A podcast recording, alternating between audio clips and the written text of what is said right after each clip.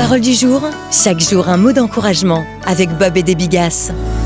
Que celui qui a des oreilles écoute ce que l'Esprit dit aux églises. Apocalypse 2, verset 11. Entendre la voix de Dieu. Bonjour à tous. On a beau lire plusieurs fois un passage de la Bible, il ne nous parlera jamais deux fois de la même manière. Selon Héraclite, on peut se baigner deux fois dans le même fleuve, mais ce ne sont plus les mêmes eaux. La parole de Dieu est vivante, elle n'est pas figée, car elle est un témoignage de son céleste auteur. L'effet produit sur le lecteur est basé sur la connaissance intime et illimitée que Dieu a de sa situation, de ses émotions, de ses désirs, de sa personnalité et de sa destinée.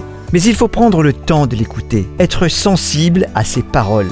Un coach vocal devait aider des chanteurs d'opéra à atteindre des notes qui étaient pourtant dans leur tessiture. Il les a auditionnés, mais n'a jamais compris pourquoi ils bloquaient sur ces notes accessibles. Puis, par hasard, il a testé leur ouïe et a ainsi découvert que ces artistes ne pouvaient pas chanter une note qu'ils n'entendaient pas. Le problème ne venait pas des cordes vocales, mais de l'oreille. Jésus dit que celui qui a des oreilles écoute ce que l'Esprit dit aux églises.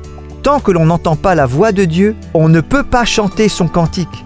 Pourquoi? Parce que l'on n'est pas au diapason, au piège d'une vie de péché, de mauvaises habitudes et de schémas destructeurs. C'est en ouvrant la Bible que l'on entend vraiment la voix de Dieu, sa voix pleine d'amour, de grâce et de puissance. Alors, la vie s'harmonise peu à peu avec le Saint-Esprit. Recevez la brochure Parole du jour chez vous en vous abonnant gratuitement sur paroledujour.com ou sur l'application Parole du jour.